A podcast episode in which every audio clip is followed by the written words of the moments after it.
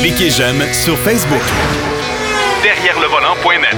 De retour à Jacques DM. Vous savez que depuis un petit bout de temps, on a l'habitude euh, de parler avec euh, Denis Duquet de ses voyages, de ses expériences de voyages de presse, bien sûr organisés par les constructeurs automobiles. Et comme cette semaine, il a fait très chaud, c'était notre première canicule annuelle. Ah ben, on a euh, Denis a décidé de nous parler de froid. Salut Denis. Bonjour.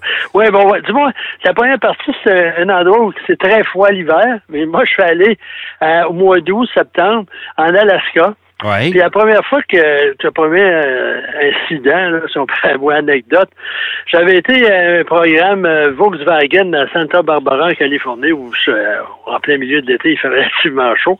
Puis là, ben, pour m'en aller en Alaska tout de suite après, il fallait faire Santa Barbara, San Francisco, qui est toujours bloqué à cause de la brume. Il y a toujours des, retards incroyables. Puis là, je faisais San Francisco, Anchorage, Alaska, pour rejoindre le groupe Volvo. Fait que là, j'arrive à San Francisco, votre, votre, tout mon vol, c'est marqué retardé, retardé, cancellé, cancellé, cancellé. En tout cas, finalement, me trouve un, siège d'un avion, puis il dit, ma, ma valise. Ah, faites-vous-en pas, monsieur, votre valise, elle va suivre. Ben, sais, j'arrive à Anchorage, je fais à peu près, je sais pas, moi, 10 degrés Celsius, en manche courte, j'ai rien, pas de linge, pas de même, pas de petite jacket pour me... Bref, j'arrive à l'hôtel, puis là, je- là, j'avais un message de je sais pas quelle compagnie, il me disait, votre valise, elle va arriver à 8 heures demain matin. Je dis, yes, surtout les Américains. Ouais. Et peu importe. Je monte dans ma chambre, j'arrive, il y a un magnifique jacket. Au moins, je suis sauvé pour ça. Je dis, S'il peut faire frais le lendemain, il faisait à peu près 5 le matin, je vais avoir ça. Mais quand même, le lendemain matin, je suis descendu pour le déjeuner à 8h05 et ma valise trônait fièrement dans, dans le lobby. Donc, Ah. j'ai pu là, effectuer le voyage qui était quand même relativement intéressant. OK. Mais Jacques Bienvenu, habituellement, on voyageait toujours ensemble, mais là, on avait été séparés, il était dans un autre voyage. Puis là, je l'appelle. Je dis, Jacques, apporte pas de jacket. On, ils vont nous en donner un. Il est super, il est pratique, puis euh, c'est en Gore-Tex, c'est imperméable, ben, puis il respire en plus, tu vas voir. Là, ça reste de même. Je fais le voyage, je reviens chez nous. Bienvenue m'appelle une semaine à l'autre. Ouais, merci pour le tip. Il dit, il n'y en avait pas de jacket dans mon groupe. Il l'avait placé avec les Européens. Moi, j'étais avec les Canadiens et les Nord-Américains. Puis les Européens, genre, j'ai gelé toute la semaine. Non. Désolé, Jacques. Ah, Il y avait Mais, pas. euh, il y Mais là, mais- ça dépendait des groupes. hein. Lui, il l'avait placé avec les Européens, puis ça a l'air que Volvo Europe a décidé que si tu veux te protéger des éléments, t'apportes ton vêtement. OK. mais pour une fois que je voulais bien. Mais après ça, si jamais d'arriver, je, je me suis tenu quoi, là, dit, ça arrangerait avec ses affaires. Mais Ouais. euh, faut dire, soit le temps passant, qu'on a voyagé longtemps avec Jacques Bienvenu, puis on a eu des moments là, inoubliables ensemble. Puis euh, on a fait. À un moment donné, on est allé chez Momo, là, le, le designer de toutes sortes de choses, de roues, de volants. Puis, Ouais. puis là, on se parlait, puis un peu, Jacques, je dis, je peux-tu avoir un- une pochette de presse? Oui, oui, oui. Fait que là, je dis, alors, je pourrais-tu en avoir une? Bon, c'est les gars, moi, il me regarde. Dit, c'est mon principal concurrent. J'étais à la presse à l'époque. Que donc, est d'abord. non, non. Puis même une fois avec Jacques, on avait été au Grand Prix de Monaco, là, puis on avait été accueillis à bras ouverts par Christian Tortora, qui nous avait trouvé un endroit super pour voir la course, etc. On va retourner en Alaska, mais une autre Ouais. fois, avant que la neige tombe, là, euh, on avait un autre voyage Volvo, puis on avait une XC70, je me souviens bien, puis c'était des voitures immatriculées en Suède. Déjà, avec les rednecks de, de, de l'Alaska, là, Ouais. Un auto, un foreign cars, c'est déjà suspect, avec une plaque de FEFI, comme ils disent là-bas. là. Euh, ça va pas tellement bien. Bon, on cherchait un endroit pour prendre des photos, puis là, on est arrivé, on est rentré dans le stationnement. Puis ça devait être le temps de la chasse, parce que c'était plein de monde en habit de camouflage avec des, des carabines insérées dans leur VTT, là, puis ils nous regardaient tous. Je me souviens pas avec qui j'étais. Je pense qu'on va changer d'endroit. Puis, on s'est trouvé un endroit près d'une rivière, puis là, on a vu arriver une escouade de VTT là, qui ont traversé la rivière. Ça avait l'air quasiment d'une opération militaire, mais c'était juste des chasseurs. Ils nous ont pas tiré, ils nous ont juste regardé, fusillé du regard, puis on, on a pris nos photos, puis on a décampé. Mais, c'est drôle, c'est trois voyages Volvo. Toujours chez Volvo. Au Salon de l'Auto de Paris, on dévoile un nouveau modèle, puis le lancement, là, des gars de, de, de Volvo USA, ils disent Oh, ils font ça en Norvège. Je dis, à reconnaissent au cercle arctique. Ils disent, on n'ira pas là. Il fait noir tout le temps, il n'y a pas de lumière, il fait froid pour faire des pièces, ça sert à rien, on perd notre temps d'aller là. Bon, parfait. Trois semaines après, je reçois un appel. Salut Denis, c'est Michael. Bonne nouvelle, on s'en va à Carcanet. non. Puis c'est un endroit merveilleux. Tout ce qu'il m'avait dit de négatif, il avait transposé ça en, affirmatif. Bref, on arrive là-bas, puis Volvo sont dit le cercle arctique, il va faire foi là. Ils sont trouvés des, des vestes, des, des, des anoraks, là, avec la meilleure protection thermique possible. Là, ils gèleront pas, les gars. Une soulette, mais la plus, euh, la quantité maximale. C'était beau, mais c'était un peu chaud. Fait que pour se rendre, on l'a emporté naturellement. C'était assez volumineux, on l'a pas mis dans ma valise. On le portait, c'était en hiver, de toute façon. Et on arrive là-bas. Il y avait une vague de chaleur. Non. Mais une vague, une vague de chaleur au cercle arctique, c'est zéro. Quand tu portes un vêtement qui est dessiné pour moins 30, il fait chaud. Ben, il faisait tellement chaud qu'à l'hôtel où on restait, il ouvrait la porte centrale. C'était pas un, une auberge plus qu'un hôtel pour évacuer la chaleur. Donc, on a crevé toute la semaine. Il n'y a pas eu de fonte de neige, mais c'est donc, on était, on équipés pour aller au pôle Nord, puis là, on était quasiment rendu en Abitibi-Témiscamingue, en fait, température. Puis euh, le voyage, ben, c'est vrai, on voyait le, le, le, soleil se levait pas là, euh, à la cime des arbres, là. C'est le plus qu'on voyait. Ah oui? Puis, Ça veut dire qu'il fait noir euh, tout le temps, là? Ben, ben là, l'hiver, c'est comme à Inuvik, là, quand je suis allé pour le, le Silverado, il y a une couple d'années, là, il y a une route qui part de l'Inuvik qui s'en va à la mer Arctique. Ça, ça venait d'être ouvert. C'est une route, je sais pas combien, 120 km là, de, route en terre là, assez particulière. Puis euh, quand on est allé, on avait le soleil dans le dos. En voie donc, ça roulait 110, 120. Il n'y a pas une grande police là. Euh, puis on, en revenant, il était vers 4 heures. le soleil avait baissé, mais il baisse moins vite qu'ici. on l'avait dans les yeux. Fait qu'au lieu de rouler à plus de 100 km h on roulait tous à 40 km h Oh boy, OK. Parce qu'on voyait rien. Puis moi, là, j'étais pas euh, mon, mon, mon, compagnon de, route, là. Et à un moment donné, moi, je suis complètement aveuglé, puis m'en allais dans le fossé. Il dit, ah ouais, à droite, à droite, à droite. je me suis remis à droite.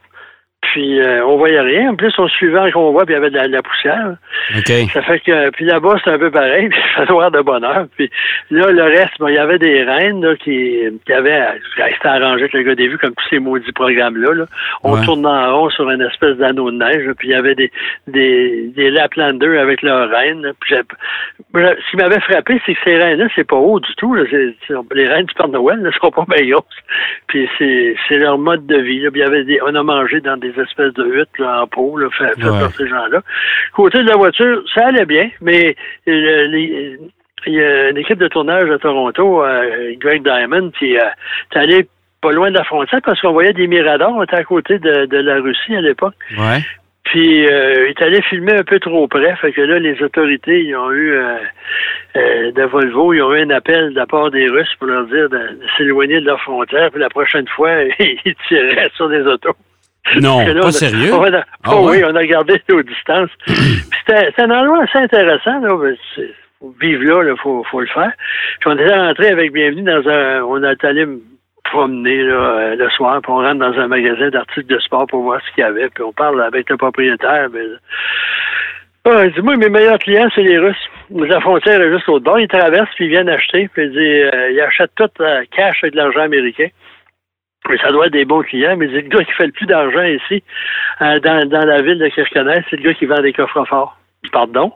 tu vois? Parce qu'en Russie, c'est pas une bonne idée de mettre ton argent en banque, parce que ça va savoir que tu as de l'argent, puis ils vont te kidnapper, ou un de ta famille, puis là, ben, ils vont, ils, vont te solliciter de l'argent doigt par doigt. Ils vont t'envoyer le petit doigt dans une boîte, puis ça continue. Fait que les gens viennent ici, ils achètent des coffres forts cash, ni vu ni connu. Ils arrivent chez eux, puis ils enterrent ça dans leur sous-sol. Puis là, ben, ils ont leur banque privée avec leur.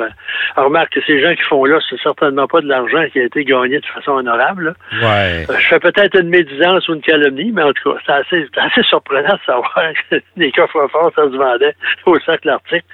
Mais euh, dans ces coins-là, c'est surtout les, ben, les, constructeurs scandinaves, ils nous amenaient là parce que c'est leur sable était très fort là, pour Nord Cap, le Cape North, c'est la place la plus au nord avec euh, on est allé souvent avec Sam puis Eric Carlson qui était notre, notre chauffeur et guide. Puis Eric, lui, il a juste un leitmotiv, c'est la pédale au plancher. Donné, on, on roule sur une petite route là, de secondaire, même pas en terre, dans le garnotte, puis l'auto, c'était une 9000 de sable, puis ça, ça se promenait, puis vous verrez que s'en allait comme si on était sur une autoroute. Tout à coup, il tire sur le frein à main, il fait un virage 180. J'ai oublié mon porte-monnaie à l'hôtel. Non. On a retourné assez vite. Mais, tu sais, son nom, c'était Under Roof Carlson, parce qu'il s'arrivait souvent qu'il capotait. Avec nous autres, il a toujours été correct. Mais ça, c'est un homme sympathique. Euh, il est décédé il y a 4-5 ans. Mais, euh, champion de rallye, j'ai déjà eu euh, une randonnée. Là, on n'est plus en Alaska ni au nord. On est en Italie avec... Euh, Sandro Munari, qui était champion du monde de, de rallye, puis il travaillait pour Lamborghini, puis on avait été visiter Lamborghini. À l'époque, ça appartenait à Chrysler. On, rentre dans le lobby, puis une belle photo de Lee Iacocca. puis euh, euh, Sandro, il nous amène luncher dans une petite, auberge, là, à peu près une vingtaine de minutes de, de l'usine. Puis le repas était bon, puis on, repart. Puis là, je dis à Jacques Bienvenu, qui était toujours mon sidekick, je dis, pourrais-tu me donner mon sac à photo, Jacques? Donc, il dit, non, on n'a pas. J'avais oublié à côté de la voiture. Non. Ça fait que c'est pas un endroit, c'est pas un pays où tu laisses traîner tes choses, là. Ça fait que on est reparti. Et là, j'ai compris pourquoi il avait été champion du monde de rallye. Laisse-moi dire, la petite Lancia, elle se déplaçait. On est arrivé, le, le, sac traînait toujours dans le milieu du stationnement. Il n'y a pas grand monde, c'est en race campagne ou à peu près. Mais on s'est rendu. c'est assez impressionnant. Puis quand tu roules avec ces gars-là, tu je conduis quand même pas trop mal, mais avec ces champions-là, là, tu réalises jusqu'à quel point le potentiel d'une voiture peut être.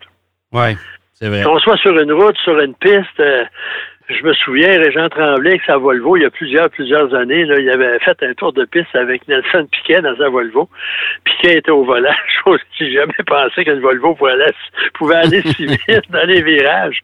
Mais euh, c'est assez intéressant. Mais pour les, les pays fois, c'est rare qu'on en fait, mais euh, à un moment donné, General Motors, euh, à Capus-Casing, ils ont leur centre d'essai. Euh, ouais une année, on devait aller là, il devait nous montrer, je sais pas trop quoi. Il y a un nouveau centre, une nouvelle pièce. Euh, j'arrive à l'aéroport de Dorval. Et euh, il pleut. Le vol à Toronto est retardé. Il y a de la brume à Toronto. L'aéroport est fermé. Ouais.